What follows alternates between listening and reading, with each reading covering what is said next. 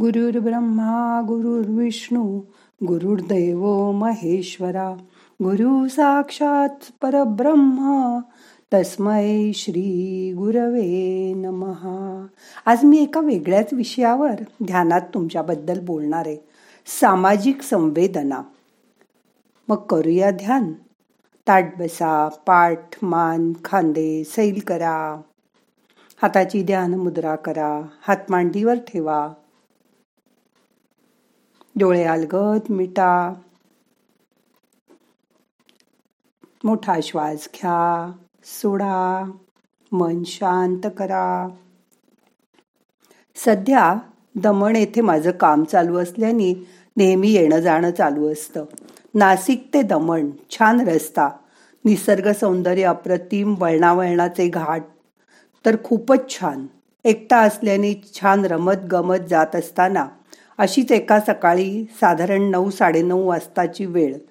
सुतारपाडा म्हणून गुजरातमध्ये गाव आहे. तिथे छोट्याच्या हॉटेलात चहा पिण्यासाठी थांबलो असताना चहाचा आनंद घेताना एक मनोरुग्ण समोर येऊन उभा राहिला. माझ्याकडे अशाळभूत नजरेने पाहिलं. मला कसं तरीच वाटलं. हॉटेल मालकाला त्याला चहा द्यायला सांगितला. कदाचित त्याला भूकही लागली असेल. म्हणून मग त्याला पोटभर खाऊ घातलं. हॉटेल मालकाला विचारलं तर त्याने सांगितलं कोणीतरी ट्रकवाला याला वर्षभरापूर्वीच सोडून गेला.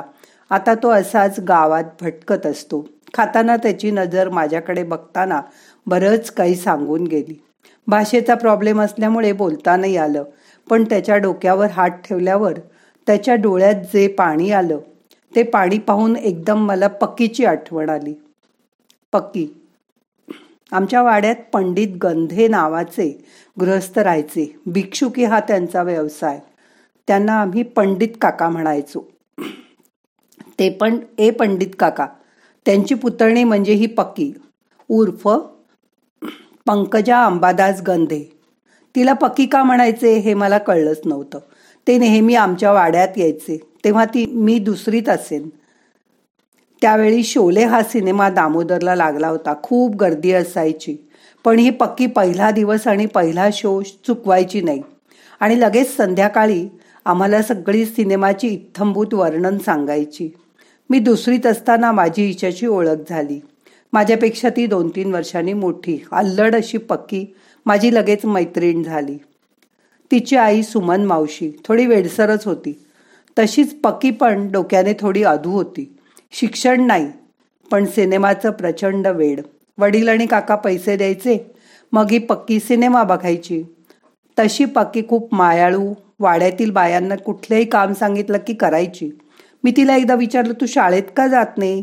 की फक्त हसायची. ती आठवड्यातून एकदा बुधाच्या जिलबी आणि फाफडा आणायची. म्हणजे आणायचीच. आणि मग आम्हा वाड्यातल्या सगळ्या मुलामुलींना एकत्र त्याचा फडशा पाडायला सांगायची. आणि लांब उभं राहून स्वतः पक्की हसत हसत आमची मजा बघायची. नंतर आम्ही तो वाडा सोडला. पक्कीचा सहवास संपला.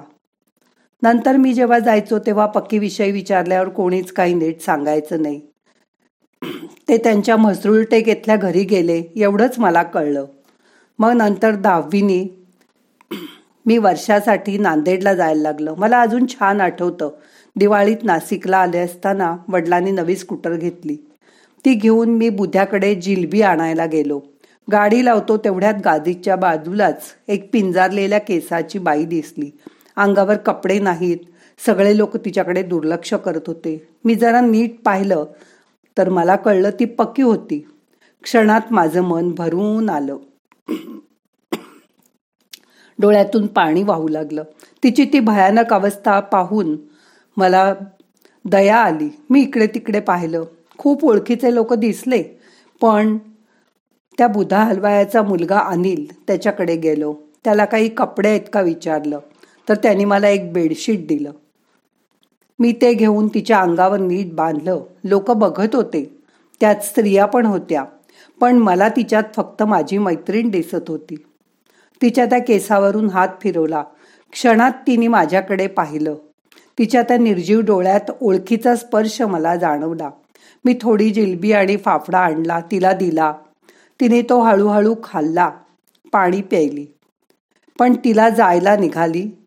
तिनं माझ्याकडे पाहिलं आणि ती निघताना मी तिच्या पाठमोऱ्या आकृतीकडे पाहतच राहिले.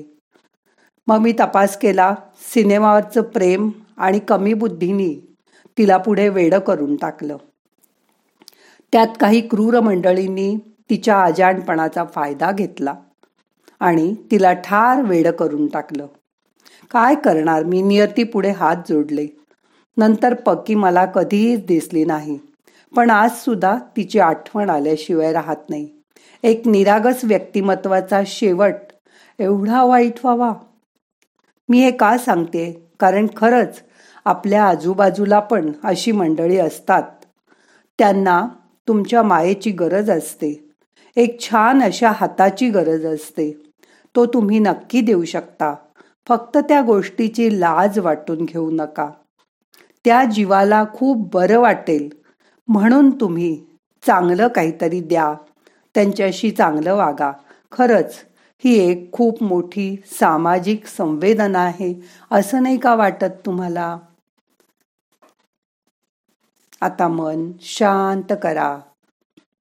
दोन मिनटं शांत बसा.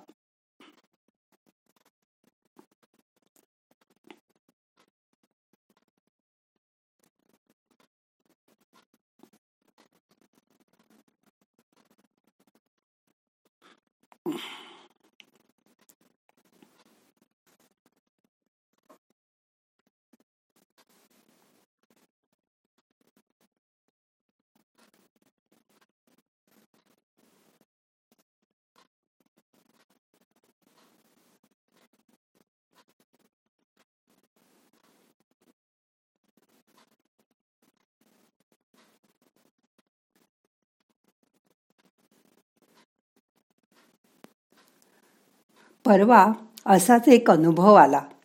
मी काही कामानिमित्त बाईंकडे गेले होते. बाईंनी हसतमुखाने माझं अभिनंदन केलं. मला सोफ्यावर बसायला सांगितलं. सोफ्यावर बसायला आणखीन एक वयोवृद्ध आजी शेजारी बसल्या होत्या. त्यांच्या बुडाखाली जाडसा टर्किश टावेल घातलेला दिसला. काही जुजबी गप्पा झाल्यावर बाई त्या आजीना उद्देशून म्हणाल्या छकुली बघितलंस का? आपल्याकडे कोण आलंय ते? माझी मैत्रीण आली आहे.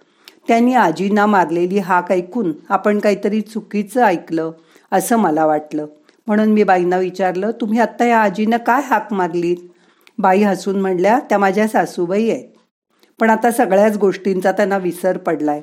अगदी लहान बाळ झालंय त्यांचं. आमच्या गप्पा चालू असताना त्या आजी किमान चार वेळा तरी मला तू कोण? म्हणून विचारलं. मग मी देखील बाईंकडे बघत त्यांना विचारलं की ह्या तुमच्या कोण? एक लहान मूल ज्या विश्वासाने आपल्या आईकडे बघतं अगदी त्याच विश्वासाने बाईंकडे बघत आजींनी उत्तर दिलं की ती माझी सून आहे. सगळं जग जेव्हा विस्मरणात जातं तेव्हा ते विस्मरणात जात होतं तेव्हा सून मात्र अजूनही त्यांच्या स्मरणात नव्हे त्यांच्या हृदयातच होती. बाईंच्या त्या सासूबाई होत्या. गतकाळात बाईंना सुद्धा सासरी जुळवून घेताना काही कटू अनुभवातून जावं लागलं असेल. पण आजचं हे नातं एका आईचं आणि छकुलीचं होतं. आपल्या दैनंदिन जीवनात आपण कितीतरी गोष्टी केवळ अनुभवातून शिकत असतो. मनात विचार आला की गतकाळातील गोष्टींबाबत कसलाही आकस मनात न बाळगता प्रत्येकाला प्रत्येकाशी जर असं प्रेमाने वागता आलं. तर जग किती सुंदर आणि निरागस बनून जाईल. शकुलीला आणि तिच्या आईला नमस्कार करून मी तिथून बाहेर पडले. आजकाल असे अल्झायमरचे पेशंट आपण आजूबाजूला बघतो. त्यांच्याशी प्रेमाने वागा. त्यांना त्यांच्या आजारामुळे जर त्रास होत असेल तर तो त्रास कमी करायचा प्रयत्न करा. एवढंच आज मला ध्यानात सांगायचंय. आता मन शांत करा. एक मिनिट शांत बसा.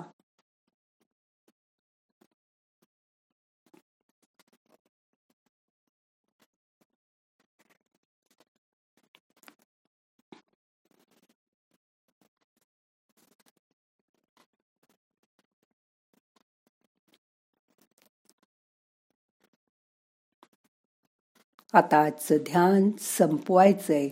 प्रार्थना म्हणूया. नाहम करता हरि करता हरि करता हि केवलम। ओम शांती शांती शांती।